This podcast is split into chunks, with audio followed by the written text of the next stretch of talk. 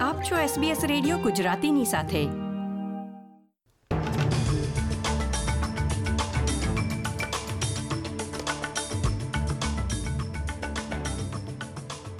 નમસ્કાર. તેરમી જુલાઈ બે હજાર બાવીસના મુખ્ય સમાચાર આપ સાંભળી રહ્યા છો વત્સલ પટેલ પાસેથી એસબીએસ ગુજરાતી પર. પ્રસ્તુત છે આજના મુખ્ય સમાચાર. ટેમ્પરરી માઇગ્રન્ટ્સને પરમેનન્ટ રેસિડેન્સી આપવા વડાપ્રધાનનો ફરીથી સંકેત. પેસિફિક દેશોની બેઠક દરમિયાન નિવેદન આપ્યું. આગામી દિવસોમાં મિલિયન્સ ઓસ્ટ્રેલિયન્સને કોવિડનો ચેપ લાગે તેવી આરોગ્ય મંત્રીની ચેતવણી. અને ઓસ્ટ્રેલિયામાં ફૂટ એન્ડ માઉથ ડિસીઝ ન પ્રવેશે તે માટે વિશેષ તકેદારી રાખવા સલાહ.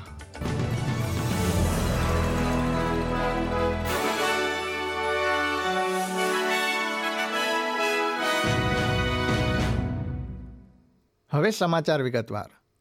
ઓસ્ટ્રેલિયાના વડાપ્રધાન એન્થની એલ્બનીઝી પેસિફિક આઇલેન્ડ ફોરમમાં ભાગ લેવા માટે ફિજીના સુવા ખાતે પહોંચ્યા છે.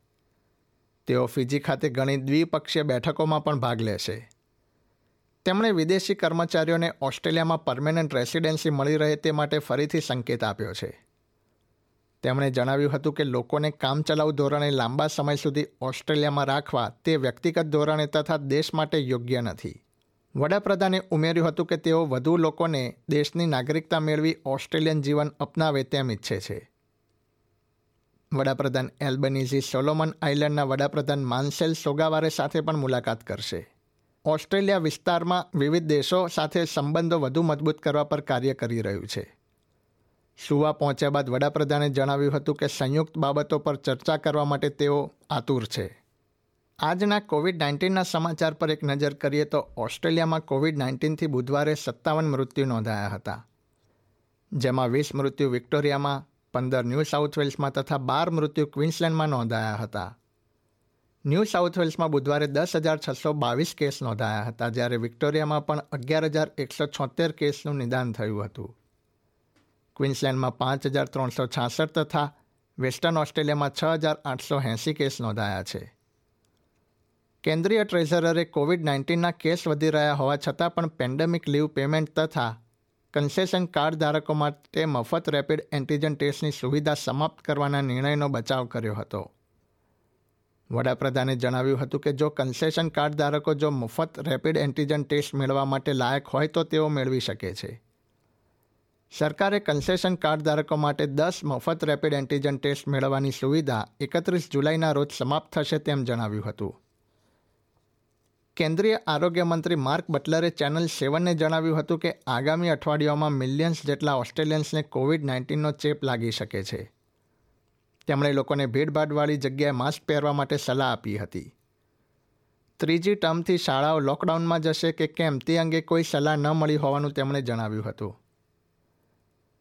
બીજી તરફ કોવિડ નાઇન્ટીનના એકસો અઢાર ચેપ ધરાવતું ક્રૂઝ શિપ કોરલ પ્રિન્સેસ એક દિવસ માટે સિડની આવી પહોંચ્યું છે. ઉલ્લેખનીય છે કે શિપમાં એકસો અઢાર પોઝિટિવ લોકો હતા, જેમાં એકસો ચૌદ ક્રૂના સભ્યો તથા ચાર પેસેન્જરનો સમાવેશ થાય છે. પેસેન્જર્સને નેગેટિવ પરિણામ આવ્યા બાદ સિડનીમાં ઉતરાણને મંજૂરી આપવામાં આવી હતી. ઓસ્ટ્રેલિયામાં ફૂટ એન્ડ માઉથ ડિસીઝ ન પ્રવેશે તે માટે ઓસ્ટ્રેલિયાની બાયોસિક્યુરિટી ગોઠવણને વધુ મજબૂત કરવા અંગે નેતાઓએ નિવેદન આપ્યા છે. આ અઠવાડિયે ખેડૂતો બાલી અને ઇન્ડોનેશિયાથી આવતા મુસાફરોને તેમના ચપ્પલ ફેંકી દેવા અંગે જણાવ્યું હતું.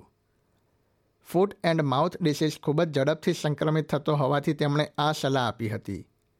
ઉલ્લેખનીય છે કે ગયા અઠવાડિયે આ રોગનો પ્રથમ કેસ બાલીમાં નોંધાયો હતો. ન્યૂ સાઉથ વેલ્સમાં ડેપ્યુટી પ્રીમિયર અને રિજનલ મંત્રી પોલ તુલીએ મુસાફરોને આ અંગે ચેતવણી આપી હતી. આંતરરાષ્ટ્રીય સમાચારોમાં યુરોપિયન સિસ્મોલોજીકલ સેન્ટરના જણાવ્યા પ્રમાણે, ચીલી પાસે પેસિફિક દરિયામાં ઇસ્ટર આઇલેન્ડમાં છ પોઈન્ટ છની તીવ્રતાનો ભૂકંપ આવ્યો હતો. જમીનથી તેત્રીસ કિલોમીટર નીચે તેનું કેન્દ્રબિંદુ હતું. ચીલીની નેશનલ ઇમરજન્સી ઓફિસે જણાવ્યું હતું કે, ભૂકંપના કારણે ચીલીના દરિયા કિનારે સુનામીની શક્યતા નથી. શ્રીલંકાના પ્રમુખે દેશ છોડી દીધો હોવાની માહિતી પ્રાપ્ત થઈ રહી છે. ઉલ્લેખનીય છે કે તાજેતરમાં દેખાવકારોએ તેમના ઘર, ઓફિસ તથા વડાપ્રધાનના રહેઠાણ પર આક્રમણ કર્યું હતું. પ્રમુખ ગોટાબાયા રાજપક્ષા, તેમની પત્ની તથા બે બોડીગાર્ડ્સે શ્રીલંકન એરફોર્સના વિમાનમાં માલદીવ્સ તરફ પ્રયાણ કર્યું હતું.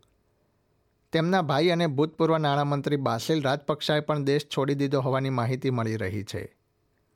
અગાઉ પ્રમુખના નાના ભાઈને ઇમિગ્રેશન અધિકારીઓ દ્વારા દેશ છોડવા નહોતા દીધા, પરંતુ વર્તમાન અહેવાલ પ્રમાણે તેઓ અમેરિકા જઈ રહ્યા છે. સોશિયલ મીડિયા પ્લેટફોર્મ ટ્વિટરે એલન મસ્ક સામે પાસઠ બિલિયન ડોલરની ડીલ રદ કરવા સામે વિરોધ વ્યક્ત કર્યો હતો. ટ્વિટરે ડેલાવર કોર્ટને વિશ્વના સૌથી ધનવાન વ્યક્તિ મસ્કને એંસી ડોલર પ્રતિ શેર પ્રમાણે કરારની કાર્યવાહી પૂરી કરવાની માંગ કરી છે. મસ્કે જણાવ્યું હતું કે તેઓ ટ્વિટર સાથેનો આ કરાર રદ કરી રહ્યા છે. કારણ કે તેમણે ટ્વિટર પાસે સ્પેમ એકાઉન્ટ્સ વિશેની માહિતી માંગી હતી જે ટ્વિટરે આપી નહોતી. આ સાથે જ આજના સમાચાર સમાપ્ત થયા. આ પ્રકારની વધુ માહિતી મેળવવા માંગો છો? અમને સાંભળી શકશો Apple podcast Google podcast Spotify કે જ્યાં પણ તમે તમારા પોડકાસ્ટ મેળવતા હોવ.